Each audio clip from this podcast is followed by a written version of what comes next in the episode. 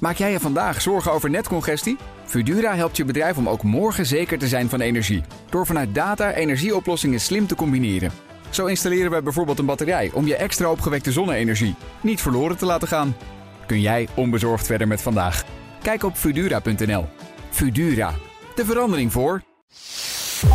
Het lijkt net of de GGD het weer voor het eerst doet. Ik ben een beetje boos eigenlijk. Moet Ja? niet doen. Ehm, maar ik vind dat de GGD iets meer flexibiliteit moet laten zien en echt gas geven. Hallo, ik ben Kees Dorrestein. En ik ben Diederik Gommers. Ja, bekend IC-arts en OMT-lid. En in deze podcast beantwoordt hij jouw coronavragen. Stuur je vragen naar me op via WhatsApp 06 8370 9229, via de mail gommers.bnr.nl of via Instagram BNR Nieuwsradio. Dan leg ik ze aan hem voor. Vraag het. Gommers. Goed dat je erbij bent. Aflevering 55 alweer. Als je nu voor het eerst inschakelt. Je hebt nog 54 afleveringen te luisteren. Dus schiet eens een keer op, zou ik zeggen. Eh, veel vragen over eh, de boostervaccins. Ook over een nieuw Israëlisch medicijn. En moeten we sowieso niet wat meer focussen op medicijnen? Bijvoorbeeld voor vaccinweigeraars. Maar allereerst, de allereerste vraag komt altijd van mij. Diederik, hoe is het? Ja, druk. Terwijl vandaag was het echt chaos. De ziekenhuizen liggen overvol. De intensive care ligt overvol. Hoeveel IC-bedden op dit moment bezet? Oeh, ik weet niet wat het vandaag is, maar we, hè, het afgelopen weekend zaten we op 600. Dan zijn we toch gestegen naar 625 op de Nederlandse intensive cares. Er liggen er 18 gisteren op de, eh, op de Duitsland IC's. Ik weet niet wat het vandaag is. Eh, ik heb nog geen tijd gehad om te kijken. Nee, maar ergens rond dit aan. Ja, nee, dat is een beetje het probleem. En op vrijdagmiddag is altijd wel een plekje zoeken. Hè. Zo voor het weekend bepaalde spoedoperaties. Ehm, maar het was vandaag wel extra. We hebben echt moeten zoeken naar bedden om elkaar te helpen. We kregen ook appjes van collega's uit Maastricht. En dan kan er gelukkig een patiënt naar Groningen, moet je je voorstellen. Hè. Maar vanuit Maastricht naar Groningen. Ja, en dan voordat zo'n ambulance. Ik hoop dat het met de helikopter gaat, maar ik ben er niet bij betrokken. Maar, maar ja, en dan zijn er ziekenhuizen die nu op dit moment al overvol liggen. En dan moet je de avond nog in. En dat voelt dan voor de dokter niet goed. En als je dan weet dat er bijna geen plek te vinden is. Dus de, de IC's liggen überhaupt eh, ja, overvol. liggen echt vol. Ja. Liggen echt vol. Dus maar, eh, de- de- de- ik wil het woord code zwart niet noemen, heb ik toch stiekem net gedaan. Hoe zitten we daarmee? In, in, eh, in Nou, ik ben echt blij. Hè, we de afgelopen maandag hadden we, hebben de bestuurders uitgesproken dat we naar 1250 IC-bedden moesten. En dat we dan hulp kregen om- en dus afschalen van operatie en andere zorg. Nou, dat is goed gelukt. Je, nou, ik ben echt wel trots op dat het in, met elkaar gelukt is om ja, in de buurt van die 1250 te komen. Maar dat betekent ook wel dat zodra die bedden er zijn, dat er gelijk al wel weer een patiënt te vinden is die erop kan. Ja. Ja, en ja, wat je gewoon hoopt is dat het gaat dalen en nou, het stabiliseert. Nou, dan mogen we ook al ja, dat is toch een goed teken. een goed teken. Jawel, maar Het is wil- nog een beetje, ja, de je druk is wel natuurlijk gewoon, hoog. je wil ja. die druk er gewoon af. En, en dat is nog helemaal niet het geval. Dus Nee. op de werkvloer, nou, natuurlijk eh, zit ook tussen onze oren dat we horen dat het stabiliseert. Maar je hebt op de werkvloer niet het idee van jongens, eh, hè, er komt meer lucht. Je hebt totaal niet. Bij hier op de werkvloer Nee, in het nee, Erasmus MC. Nee. nee. Maar dan, dan, wordt er gesproken over bijvoorbeeld eh, ehm, dan maar, eh, omdat kinderen natuurlijk ook wel veel verspreiden, dan maar die vakanties een weekje eerder, de schoolvakanties. Hoe sta je daarin? Nou, dat was het advies van vorige week hè, van het OMT. Mhm. Ja, en het, het, het is aan het kabinet om dat over te nemen. Ehm, ja, dat hebben ze tot nu toe niet gedaan. Maar ja, Kunnen, kunnen we nog wat anders doen? nou ja, het blijft. Hè. Bedoel, het doet me wel goed dat je nu aan die gedragswetenschappers zie je. En dus aan de mobiel apps, hè, de Apple en Google apps. Dat je nu die mobiliteit zie je echt afnemen. En dat er dus afgelopen week meer thuis gewerkt wordt. Nou, dat zijn goede signalen. Want dan is de kans dat je contacten hebt, wordt gewoon minder. Maar je, je wil eigenlijk gewoon dat er snel die besmettingen gaan, ja, echt goed gaan dalen. Hè? Wat je in Oostenrijk ziet. Ja, maar die hebben een volledige lockdown. Hè? Ja, maar dan zie je ook, het stijgt snel, maar daalt ook snel. En bij ons zien we dat nog niet. Dus dan zouden wij eigenlijk ook eventjes een, echt een volledige lockdown. Alles dicht voor, wat is het daar? Was het twee weken of zoiets? Ik weet niet wat ze precies gedaan hebben, maar ik zag het grafiekje hoe hard het daar gestegen was, maar Ja. ook hoe hard het nu daalt. Ehm, en ik hè, bedoel, we, we zitten niet meer op die 23.000 besmettingen, dus we zijn al aan het dalen. Dus de vooruitzichten zijn goed. Ehm, maar goed, ik, ehm, ik, voor mijn collega's en voor mezelf op die werkvloer mag het wat harder dalen. Ja, dus ik, ik hoor een beetje, er mogen eigenlijk wel iets strengere maatregelen om het dan maar wat harder te kunnen laten ja, dalen. Ja, maar da- daar gaat het kabinet over. Ja, nee, dat, dat, dat klopt. En ik maar- bedoel, de effecten van de laatste, hè, dus die strengere maatregelen, dat verwacht je nu ook de komende weken. hè. Dat Ja. ga je nu pas. Dat Oh. duurt altijd 14 dagen. Precies, dus het kan ook zo zijn even geduld hebben. Ja, dat dan, kan dus, eh, hè, ja. bedoel, want die eerste, dus op het moment dat we strengere maatregelen hebben, toen een halve week later, toen zagen we al dat het iets afnam. Nou, dat Ja. waren nog de maatregelen van 13 november, dus die Mhm. eerste verscherpte. En die tweede, ja, dat ga je komende week zien. Nou, ik hoop ook echt dat we dat zien. Ja, dus je moet zelf ook een beetje geduld hebben dan. Ja, niet? maar ik ben niet Ja. zo geduldig. nee, snap ik op zich. Want ja, jij, jij ziet hier wat er gebeurt in het Ja. ziekenhuis natuurlijk. We beginnen gewoon eh, eh, met de eerste vraag. Eerst even een aantal b- boostervragen. Kunnen we ook wel snel doorheen, denk ik. Maar eh Joelle zegt bijvoorbeeld... Mijn ouders zijn 76 en 81. Krijgen op 19 december hun booster. Zijn ze dan genoeg beschermd op 25 december, op kerst? Nou ja, het is natuurlijk altijd. eh, je wil graag. Het gaat sneller met een booster dat je dan weer eh, neutraliserende antistoffen hebt. eh, dan als je na een vaccin. Bij die vaccins zeiden we altijd: het duurt twee weken. Ja. En misschien wel drie weken. Mhm. Nu zeggen we: het duurt een week. Ehm, als ik naar mezelf kijk, ehm, maar ik ben een beetje jonger, duurde het vijf dagen. Ik had zelfs een testje gedaan. Eh, rond dat dat ik de booster kreeg. Toen had ik geen neutraliserende antistoffen, maar na vijf dagen had ik ze. Ja, Dus ja, ik denk dat het zo'n, ja, voor de ene misschien na vier dagen, de ander na vijf dagen, maar na een week houden we ongeveer aan eh, dat je dan wel neutraliserende eh, antistoffen. En dan neemt dan natuurlijk ook nog in die Ja, dagen daarna neemt precies. het gewoon toe. dus eigenlijk is het ook gewoon na twee weken heb je alweer meer antistoffen Ja, dan absoluut. na één week. Ja, Want je hoort wel eens mensen die zeggen dan, ja, ik heb de booster gehad, ik, eh, ik, ik heb nog steeds een paar dagen later corona gekregen. Ja, dat komt natuurlijk omdat ook die antistoffen... ja dat duurt even. Hè? Dat bedoel, je moet niet gelijk de volgende dag dat je denkt van, oké, ik heb gisteren die booster gehad, dus ik ben weer helemaal maximaal in antistoffen. Nee, dat duurt echt een paar dagen. Ja, oké. Duurt dus een paar dagen. Eh, let op, het is, dit zijn dus zes dagen. Dat is aan de krappe kant misschien voor het, iemand van... het eh, advies is dat, je, dat het een week duurt. Ja, Ja, nou ja. dus toch liever derde of vierde kerstdag dan maar vieren. Dan heb je die week erop Nou ja. zitten. Maar ja, of, dat of, moet je... of gewoon de basismaatregelen. Hè? Ik bedoel, natuurlijk, die booster is heel belangrijk. En natuurlijk, hoe langer je wacht, hoe meer neutraliserende antistoffen. Maar als je dus in die gevarenzone zit, hè, want zes dagen of zeven dagen, dat, nou ja, iedereen doet het net Mhm. een beetje anders. Maar dan zorg dan dat je dan die basismaatregelen goed doet. Dus Ja. hou afstand. Als je geen afstand, doe je mondkapje, was je handen. Ja. Al die dingen die we allemaal uit ons hoofd kennen. Ja, precies. Ik, ik, ik las dan wel weer een onderzoek uit Nature. En dat werd ook in Amerika gezegd van allemaal deskundigen die zeggen... ja, dat, dat handen wassen, dat wordt maar geadviseerd in Nederland. Dat helpt niet zo. Het is vooral ventileren. Het zit vooral in de lucht. eh, ja, maar het is en-en. hè. Ja. bedoel, want het is op het moment dat je het virus bij je draagt... en je zit heel het aan je neus of aan je mond... Is er ook daar een gaat kans. Het uiteindelijk. Ja, of, of ja. gewoon hoesten. Wat we natuurlijk vroeger geleerd hebben in ons hand... Ja. en dan een hand geven, ja, dat is natuurlijk... Dat gaat dan om die druppeltjes die je dan door. Ja, die, die kan je dan ook op zo'n manier eh, doorgeven. Monique die zegt de boosters staan nu open voor 60-plussers. Nu zegt de GGD dat het alleen mag als je langer dan zes maanden geleden voor het laatst een vaccin hebt gehad. Ik ken 60-plussers die dat niet redden. Waarom is die grens op zes maanden? Je zou denken extra antistoffen is toch altijd goed? Ja, de, de GGD moet echt doorpakken. Mhm. En ik weet niet precies wat ze aan het doen zijn. Ik ben er ook niet bij betrokken. Maar we moeten echt zorgen dat die 60-plussers zo snel mogelijk. En wat mij betreft eh, voor de kerst, maar laten we dan een beetje ruimte geven tot voor 1 januari, moeten echt alle 60-plussers geboosterd zijn in Nederland. Mhm. Eh, want die Omicron komt er gewoon aan. Dus Ja, we hebben gewoon haast. dus ook op het moment dat je 60-plusser bent die eh, nog minder dan zes maanden geleden... Nou ja, kijk, eh, ik bedoel, want het kan haast niet.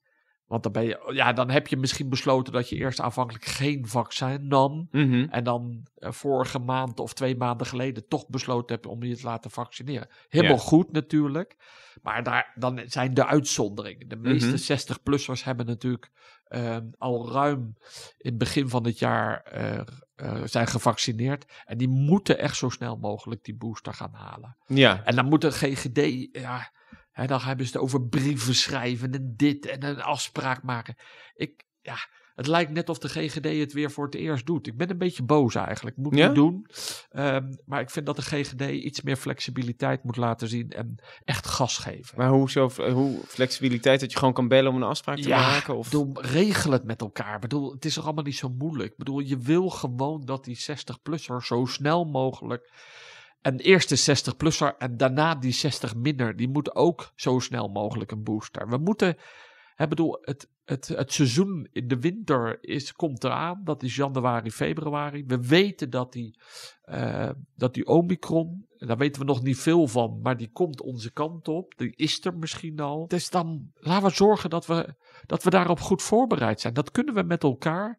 Ja, dan moet, die, moet de GGD iets meer flexibiliteit tonen. Ja, flexibiliteit, dus niet brieven schrijven en dan op uitnodiging als dat is, maar gewoon eh, afspraak maken als je onder de 60 bent, Ja, of boven de stuur 60 een bent. app, en- of, of zeg bepaalde leeftijd dat die nu aan de beurt zijn. Of eh, weet ja, ik en, en weet je wat, wat er toen met de, de vorige vaccinatiecampagne gebeurde? dat er gewoon per dag... van, leger eh, helpen. Er zijn ziekenhuizen die aanbieden. ehm, als, als je nu als vrijwilliger je aanmeldt, moet je, kan je, mag je alleen maar komen als je vier dagen komt. Hoezo vier dagen? Eén dag is toch ook goed? ja. Eh, allemaal mitsen en maren. Ja, of als je als vrijwilliger vier dagen kan, ja, ja, eh, dan, dan is het je baan. Dan heb je geen baan. Maar Nee. er zijn ook mensen die zeggen: Oké, ik heb een parttime dag. Of ik misschien, misschien in het weekend komen helpen. Dat moet toch ook kunnen? We, hebben met elkaar een opdracht. En dat moet, van iedereen moet daar gewoon geleverd worden. Ja, eh, Angelique die zegt, mijn dochter, 26 en ik, 48, die zitten in een kwetsbare groep. Wanneer kunnen wij dan onze booster krijgen? Ehm, want we hebben hem al wel in juni 2021 gehad, ons prik. Dus ja, die zes maanden zitten erop. Ja, zij, moeten, zij zijn de volgende groep. Dus als, hè, als, de, als we nu zeggen: ehm 1 januari moeten alle 60-plussers geweest zijn, dan moeten zij. Half jan, dan moeten zij in de eerste weken van januari. Want Ja, dat is kwetsbaren. volgende. Ja, Ja. je moet gewoon voor. hè, ik noem het het griepseizoen, maar ik bedoel, de, de, de verkoudheidsvirussen, de piek zit altijd ergens januari, februari. Mhm. Dus wij moeten nu zorgen dat alle kwetsbaren zoveel mogelijk kans hebben gehad om een booster te halen, zodat je zoveel mogelijk neutraliserende antistoffen hebt. ja, Zodat je voorbereid bent ehm, nou, op het virus. En als het niet de delta is, dan komt die omicron eraan. ik, ik kreeg ook nog een vraag binnen. Ik, ik zal eens kijken of ik daar een naam aan weet te koppelen. Moet ik dan even zoeken. Ja, van ehm Caria. Aparte naam, maar eh, hartstikke leuk. Oh nee, het is gewoon Carla. Ik heb mijn bril niet op. Oké, het is gewoon Carla. Ik dacht dat er een i stond. Sorry, Carla. ik dacht, wie heet nou Caria? Ehm, in ieder geval, ze zegt, waarom gaat dat virus in de herfst en in de winter tijdens dat griepseizoen eh, veel, veel sneller rond dan in de zomer? Ja, daar was iets mee. We hebben die vraag al eens eerder gehad. Moeten we zelf even Ja, terugluisteren. het is, het, is, heeft met, het is natuurlijk ook een verkoudheidsvirus. Ja, dit is een verkoudheidsvirus, maar dat heeft iets met temperatuur te maken. En dat heeft met het noordelijke halfrond en het zuidelijke halfrond. Die wisselen elkaar ook af. Hè. Daarom weten we altijd van de griep. We denken altijd te weten welke eh, stammen het zijn bij de griep. Omdat Australië het dan al eerder gehad heeft. Mhm. Ehm, maar het heeft met het weer te maken en verkoudheidsvirussen in de winter. En, en Dan blijven, blijven die aerosolen misschien wat precies- langer eh, ja, in de kou precies het goed of zo. kwijt eh, wat het ook weer was. Maar we hebben het ooit Ja, dat is echt in het begin van de serie. Ja, Ja. je hebt de 54 afleveringen om eh, terug te zoeken, Carla. Ja, anders doen we het volgende keer. Als die, als, als die vraag nog een keer komt, dan... eh, Precies. Als je dit een belangrijke vraag vindt, stuur hem nog een keer op. Dan nemen we hem volgende week nog een keer mee. Eh, Tom die zegt, ik ben twee keer gevaccineerd. Ik ben een man van 46 en woon in Oostenrijk. Ik heb twee kinderen van 5 en 8, eh, die we eigenlijk wel willen laten inenten. Maar nu is dat hier in Oostenrijk ook al mogelijk. We hadden er eerst geen twijfels over, maar nu toch wel een beetje. Want een bekende van ons, die is dokter, een persoon die wij ook vertrouwen. Geen complotdenker, enorme voorstander van vaccinaties. Eh, want die heeft verteld dat de bijwerkingen bij kinderen substantieel hoger liggen dan bij volwassenen, zo rond 15%. Dus daarom raadt hij het af. Hoe kijk jij daar tegenaan? Ja, ik, ik vind ehm, praten over vaccineren van kinderen is een hele moeilijke. Want als ouder voel je gewoon jouw kinderen. Jij moet dat besluit nemen. Ik vind dat heel lastig. En wat we al vaker over gehad hebben. Kijk, die kinderen die lopen heel grote kans om het op school op te lopen. Nou, dat zien we ook heel de tijd gebeuren. Maar bleek hè, een week of wat geleden dat het nog maar 30% is. Dus er Mhm. zullen ook nog heel veel kinderen het virus oplopen. Maar ja, tot nu toe worden die niet ernstig ziek als ze gezond zijn. Ja, dus je hebt altijd kinderen met bijvoorbeeld hele erge astma, die kunnen er mogelijk wel ziek van Ja, worden. dus er zijn absoluut mensen die in de risicogroep zitten, ook bij kinderen. Dus daar is nu ook, daar heeft de gezondheidsraad nu ook gezegd, die kinderen moeten echt gevaccineerd. Of tenminste, die, daar geven wij toestemming om die te laten vaccineren. Ja, voor die andere groep, ik, ja, dat 15% bijwerkingen, ik, ik kon het niet vinden. Ehm, dus ik vind dat wel erg veel. En, en de bijwerkingen, ja, als je een vaccin, maar dat is bij kinderen bij het, alle vaccins, hè, ze zijn wat hangerig, soms hebben ze wat koorts. Ehm, en, en ja, natuurlijk kun je ook ernstigere dingen hebben als Ja. de ademhaling stopt of ver- verkleuringen, maar dan moet er ook echt geoverlegd worden met een, met een arts. Eh, en sommigen hebben door de koorts wel eens stuipen. Ja, dan moet je ook de arts bellen. Maar dat zijn toch echt uitzonderingen. Ehm, maar, het, maar het blijft lastig, vind ik, als ouder om het besluit te nemen. Want ja, dit is echt een besluit dat je misschien niet voor je kind neemt, maar om iets bij te dragen om die infecties Ja. omlaag te brengen. En dus kan ik me ook goed voorstellen dat de ouders zeggen: Ik vind het zo moeilijk en daarom doe ik het niet. Ik kan me daar, ja, ik kan me daar ook helemaal in meegaan eigenlijk wel. Dat is nu ook een beetje de tendens van het, de besluit moet gewoon bij de ouders komen te liggen natuurlijk. Daarbij is het dus ook zo dat we die 15% even moeten opzoeken van eh, ja, ik hoe, kon hoe niet dat vinden. zit. Nee, bedoel, dus als, als die eh, luisteraar eh, dat Tom, wel ja. even wil zeggen waar dat 15% Ko- ja, kom met dat ik- onderzoek zou ik zeggen. Dat is Ja. fijn, dan gaan we dat even lezen. Ja, Ehm, en daarbij is dan wel weer, er wordt er dan aan de andere kant gezegd van... eh, het- het enige reden waarom je het wel zou doen voor de kinderen is dat de scholen dan weer eh, wat makkelijker open blijven. Want als er dan een uitbraak is binnen een klas, dan, dan, ja dan moet er ook thuis bedoel, les als, als gegeven ouder. worden. Hè, als, je er, als je er zegt van ja, maar het gaat toch goed met die vaccins en er zijn weinig bijwerkingen. eh, enzovoort, enzovoort. Je kan er ook positief naar kijken, maar je kan Mhm. ook zeggen van nou, ik ben wel bezorgd. Ja. ja, ja, ik, ik, kan in beide gedachtegangen meegaan. Uiteindelijk bedoel, moet ik- dit een keuze zijn van de ouders, Tot nu toe zijn er weinig bijwerkingen. Maar ja, kinderen worden ook niet ziek. Dus ik, ja, het, het is echt wel een dilemma, vind ik, voor die ouders. En ik heb eigenlijk, ja, je moet echt zelf beslissen, sorry. Ja, nou dat, kan, dat is het ook gewoon zo. Dus Tom, denk er nog eh, goed over na. En uiteindelijk ja, sta achter je besluit. En misschien denk je er later weer anders over. Dat, eh, dat kan allemaal. Afra, die zegt... Mijn vraag is of het nu wel verstandig is om beleid te hebben eh, dat focus legt op het belang van een hoge vaccinatiegraad. Omdat er virologen zijn die zeggen dat ingrijpen met vaccins tijdens een pandemie... Omdat er virologen zijn die zeggen dat ingrijpen met vaccins tijdens een pandemie eh, verstoort het op de natuurlijke wijze milder worden van het virus. Dat is wel op basis van een artikel waar eh, Bert Mulder dat had gezegd in, in de Gelderlander. Dat was wel maart dit jaar. Maar die zegt dus eigenlijk van het hebben van vaccins. Dat zou in ieder geval de normale gang van zaken, het, het milder worden van het virus verstoren. Want mogelijk past het virus zich weer aan aan de vaccins en wordt dus wel wat agressiever. Die, die kan beter tegen de vaccins op den duur. Nou ja, kijk, wat je met doet natuurlijk is, omdat je antistoffen hebt, is dat het virus die eh, gevoelig is voor die antistoffen, die kan niet overleven. Dus Mhm. alleen maar een virus kan overleven die, die zich aangepast heeft en die dus niet gevangen wordt door die antistoffen. Weet je wat we nu denken met die Omicron? Mhm. Maar dat moeten we ook nog maar afwachten, want tot nu toe lijkt het er ook wel weer op dat, die, dat onze vaccins daar toch tegen werken. Maar ja, da- met daar een, met zit een het booster. gevaar. Hè? Ja. Want in die Omicron zie je wel heel veel veranderingen in die spike-eiwit, in die ja, samenstelling. 32 stuks. Ja. Ja, en daar zijn ze een beetje bang voor. Dus ik begrijp wel wat deze collega's zeggen. Dat je zegt van ja, als je dus heel de tijd maar aan het vaccineren bent, dan komt er misschien uiteindelijk toch weer een, nou ja, we noemen dat een resistent virus uit, wat helemaal niet meer gevoelig is. Mhm. En kan je niet op de natuurlijke weg, want bij natuurlijk, als je natuurlijke antistoffen maakt, maak je het niet tegen één gedeelte van het virus. Nee. Hè, dus wat wij nu altijd hebben het over het spike-eiwit en dan dat bijzonder dat stukje van dat spike-eiwit wat echt bindt met de ACE2-receptor. Mhm. Daar maken we nu heel specifieke antistoffen tegen. Ja. Maar als jij het virus gewoon natuurlijk binnenkrijgt en je wordt er ziek van, dan gaat jouw lichaam antistoffen maken tegen verschillende componenten Ja. van het virus. En dan heb je dus verschillende antistoffen. Dus nou ja, daar absoluut eens dat daar iets voor te zeggen is.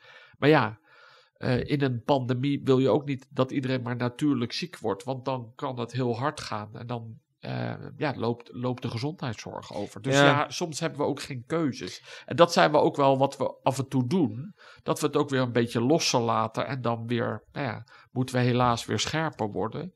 Maar dat is ook wel wat je, nou ja, wat je ziet gebeuren in de afgelopen tijd. We hebben niet één continue maatregel of we hebben niet één continue stroom van patiënten. We zien natuurlijk pieken en dalen. Ehm, en ja, dus laten we soms ook weer toe dat mensen gewoon op de natuurlijke weg eh, contact kunnen krijgen met het virus. Maar Ja. dan moet het wel, op die momenten moet er niet een heel veel virus rondgaan in het land. Nee, je, je, je, je hoort dan vaak die verhalen van de Spaanse griep. Ja, die was dan binnen twee jaar weg.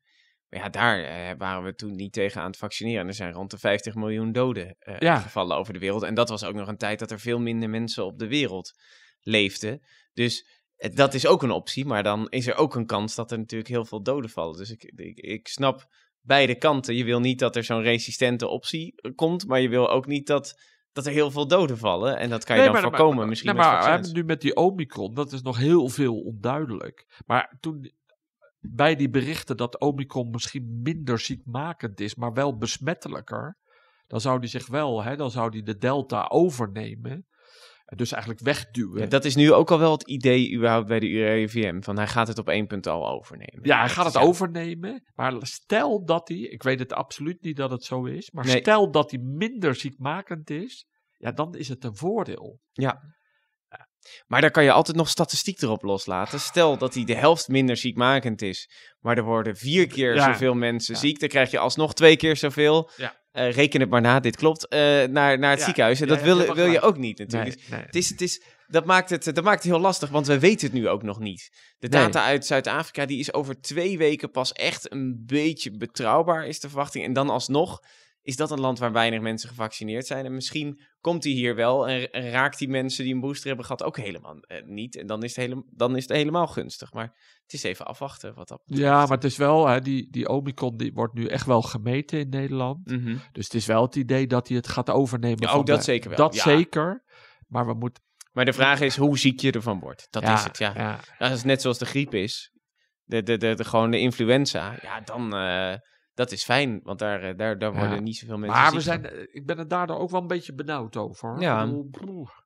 Nou, het is, het, je weet niet wat er gaat Nee, je gebeuren weet als er, gewoon niet wat er gaat iedereen gebeuren. En zeker niet op dit wordt. moment weet je het gewoon niet. En het is ook, er wordt nu dan inderdaad gezegd, die, die derde, als je een booster hebt gehad, dan, dan zou het goed genoeg weer beschermen tegen die Omicron variant. Maar dat moet ook nog gecheckt worden. Ja. Maar, Dat- daarom is het ook weer zo belangrijk dat die boosters dan snel gegeven wordt. In deze onzekere fase. We moeten Ja. ook niet wachten tot we die data hebben. En dan pas zeggen, oeh, nou moeten we als een gek aan de slag. Ik heb nu zoiets van, doe nou maar een beetje extra. Kan het altijd, meevallen is fijn. Maar tegenvallen is vreselijk. Ja, exact, inderdaad.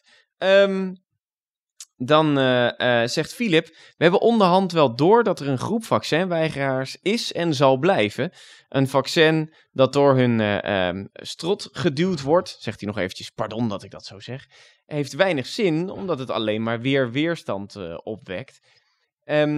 Eh, heel het volk vaccineren, dat is dus eigenlijk niet mogelijk in Nederland. Dat is dus een achterhaald idee. Is het op de lange termijn niet beter om meer in te zetten op een effectieve behandeling van COVID, door bijvoorbeeld vroegtijdig in te grijpen met een middel als eh Paxlovid, Ehm, en minder ruzie te maken over het vaccineren, maar wel prikken blijven zetten eh, waar het kan en bij wie het wil?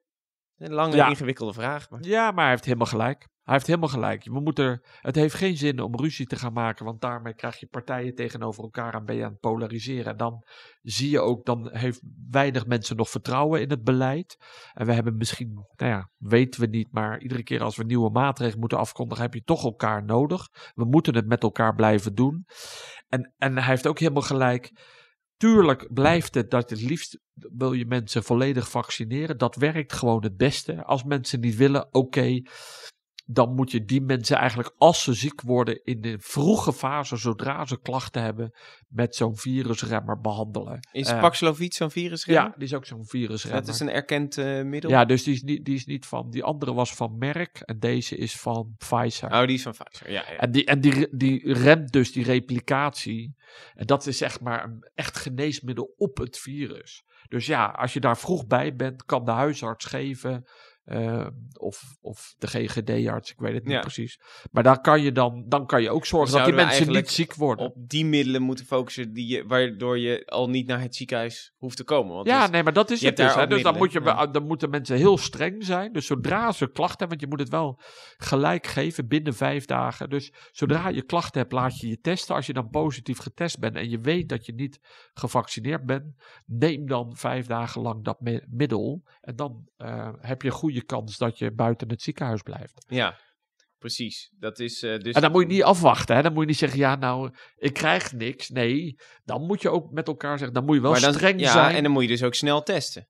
Ja, dus Dat je moet echt bij, ja, want anders ben je te laat. Dus dan zouden we wel een hele goede teststructuur Ja, dan moet er wel, dan moet er, moet er ook voldoende ruimte zijn. Dat op het moment dat je klachten hebt, dat je dan ook kan gaan. Dat je niet drie dagen moet wachten. Nee, want dan, Dus- eh, dan is het misschien al te laat. Ja. Eh, Joep, een hele andere vraag. Ik vond het wel grappig, dus ik dacht ik ga hem gewoon even stellen. Hij zegt, allereerst bedankt voor uw geweldige werk en het feit dat u altijd open en eerlijk bent. Mijn vraag, zou u eigenlijk minister van Volksgezondheid willen worden als ze je hiervoor zouden vragen? Ik zou het in ieder geval een goed plan vinden. dus eh, hij, hij is al een baantje aan het bezorgen. Nee, nee, nee, nee. Nee, dat ga ik echt niet doen. Nee? Nee, nee. Eh, Ik bedoel, ik voel me zeer vereerd en ik vind het, nou, ik vind het leuk om een complimentje te krijgen. Eh, maar het past zo niet bij mij. Waarom niet? Nou, ik, ik, ik heb niks met heel lang vergaderen. Ik heb echt een hekel aan documenten doornemen en dat soort dingen. En ik, ik hoor die verhalen dat je als minister, en, dan staat de tas al klaar als je naar huis gaat om die, al die documenten die je dan voor de, de volgende dag moet doornemen. Oh, daar heb ik zo'n hekel aan. Ja. zo'n hekel aan. Dus, en, maar dan eh, moet je ook de persconferenties geven. Nou, dat, bedoel, hè, ja. sommige dingen vind ik wel weer leuk. eh, maar, bedoel, ik vind die persconferentie zou ik niet erg vinden. Ik bedoel, dat kan ik misschien een beetje. En ik zou het ook heel leuk vinden om over grote onderwerpen na te denken en te discussiëren met elkaar. Maar er zitten heel veel dingen aan die niet bij mij passen. Dus nee, dat, dat ga ik niet doen. Nee, er schijnt binnenkort een nieuw kabinet te komen. Ben je al gepolst? Nee. Nee? Nee, nee, ik verwacht het ook helemaal niet, Nee. jongens. Ik, ik, ik ben Ze veel vinden, te lastig. Ze vinden je misschien wel te eigen... ik wilde het net zeggen. Je bent een eigenwijze man. Dat Zo, vinden ze helemaal niet leuk. Dus, nee, ik zou ook helemaal niet. Ik loop heel slecht in het gareel. En dan hè, zo'n eh beleidsplan. Ja, jij maar zegt dat wat je, je dan aan denkt, moet hè. houden. Nou, dan, Ja, nee, inderdaad, ja. En dan Ja. eh, aanpassen aan de partij. Gelukkig, ik ben ook helemaal geen, niet lid van een partij. Dus ik weet. Nee, ja, dan... volgens mij kan het dan ook helemaal niet. Nou, je wil dat, eh, er is ooit wel eens een keer een minister geweest die eh, niet lid was van een partij. En er zijn ook wel eens mensen die zeiden van, ik word dan wel lid van die partij, maar ik wil eigenlijk er nog steeds los van staan. Dus als ze je echt graag willen, heb je wel wat onderhandelingsruimte, denk ik dan nee, zo. Maar ik, nee, ik denk dat, gaan ze eh, ook niet doen. nee, dat is... eh, eh, maar oké, helaas Joep, hij- hij blijft gewoon in het ziekenhuis. Ehm, Jelle, die zegt, ehm, tijdens de briefing van het eh, RIVM in de Tweede Kamer, eh, bleek uit een, ehm, eh, een sheet dat mensen met een hoog BMI sneller op de IC komen. Allereerst, klopt dat zo? En op het moment dat we dat weten, moeten we daar dan niet een veel logischer vaccinatiebeleid op gaan voeren? Dus dat je de wat dikkere mensen sneller boostert en vaccineert. Eh, omdat je gewoon weet dat die een grotere kans hebben om in het ziekenhuis te komen. Ja, dat is al vaker gezegd, maar dat, ik bedoel, nu zitten we vooral op leeftijd, want leeftijd is natuurlijk nog steeds het belangrijkste. En, en mensen met een hogere BMI, die zwaarder zijn, en dat zijn vooral de mannen met dikke buiken, die hebben ook last, hè, dan is ook hun borstwand, zwaarder en die komen sneller in de problemen. Dus die mensen zien we ook echt wel in percentage meer op de intensive care. Het mooie van daar is ook wel weer dat die mensen een betere overleving hebben. Want blijkbaar kom je vroeg in het ziektebeeld al in de problemen, word je benauwd, kom je zuurstoftekort. En dan zit je nog wel vroeg in, die, in het ziektebeloop. En dan ben je nog goed te behandelen met medicijnen die we nu geven. Dus uh, ja, het is een nadeel. Aan de andere kant ben je sneller in het ziekenhuis en kan je goede medicijnen geven en heb je een betere Oh. overleving. Ah, eh, omdat ze wat zwaarder zijn, ontdek je ze ook wat sneller.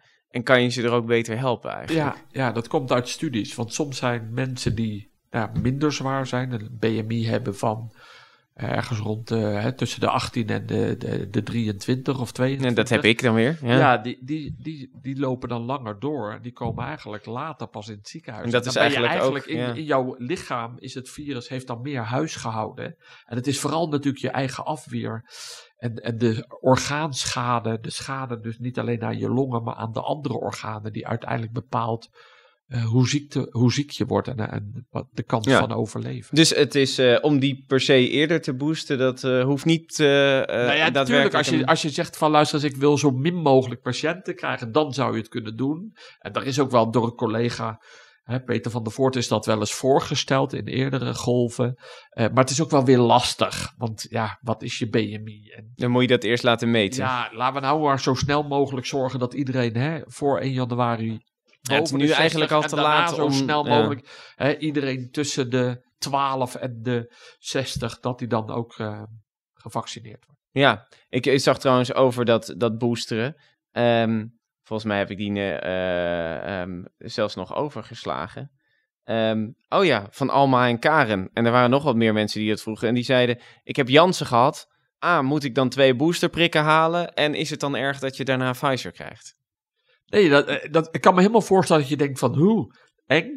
Maar blijkt nu steeds meer studies dat het eigenlijk goed is om te wisselen van vaccin.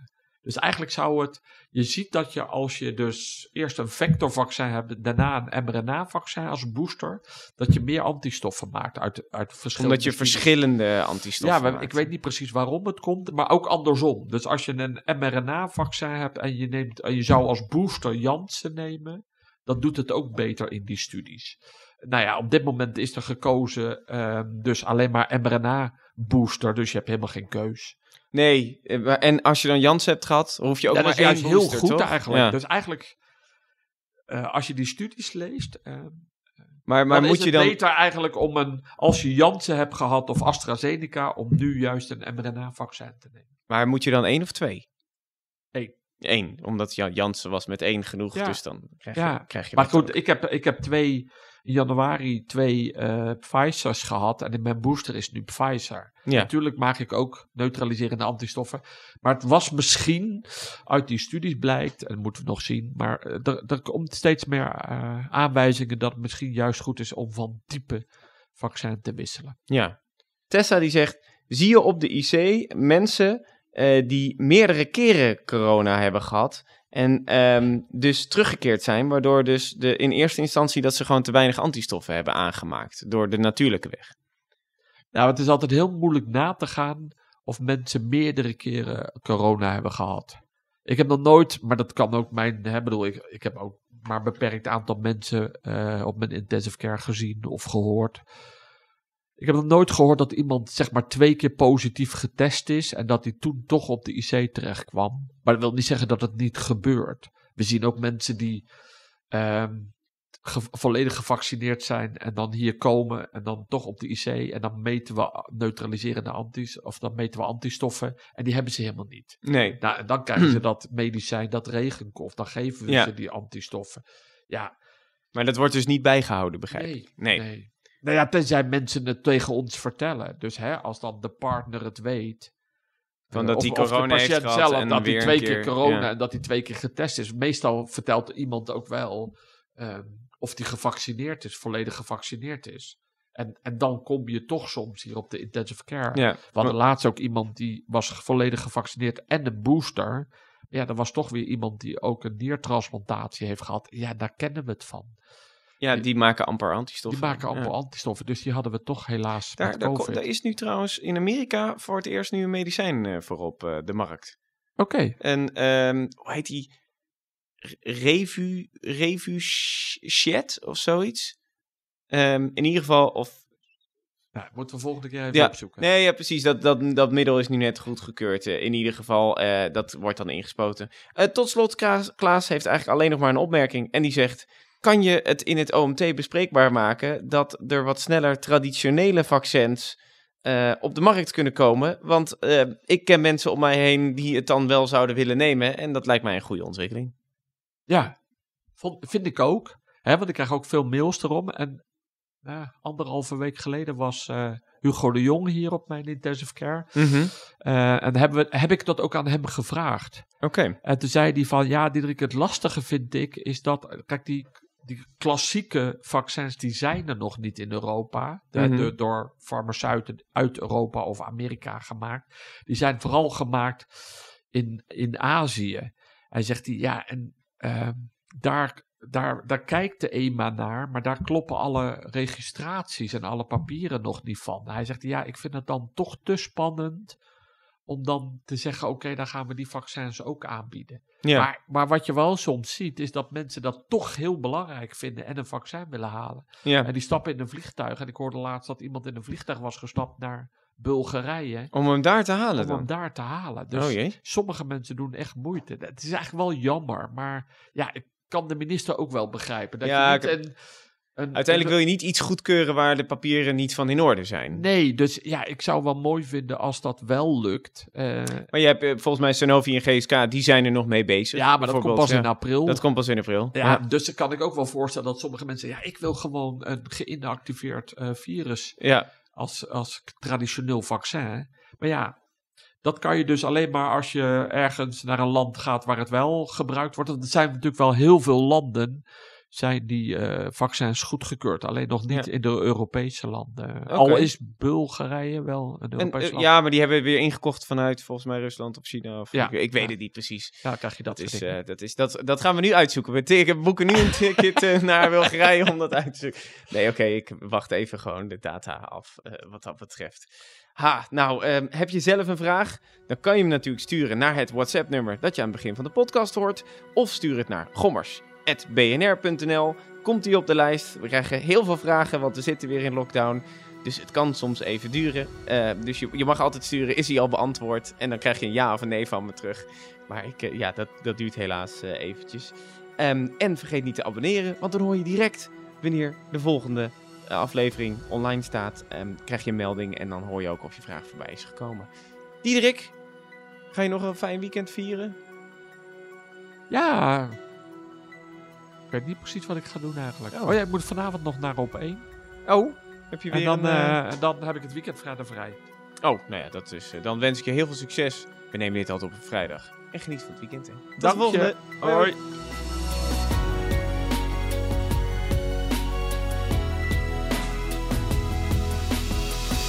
Vraag het. Gommers. Gommers.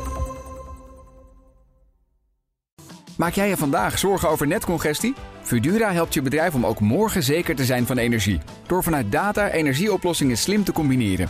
Zo installeren we bijvoorbeeld een batterij om je extra opgewekte zonne-energie niet verloren te laten gaan. Kun jij onbezorgd verder met vandaag? Kijk op Fudura.nl. Fudura, de verandering voor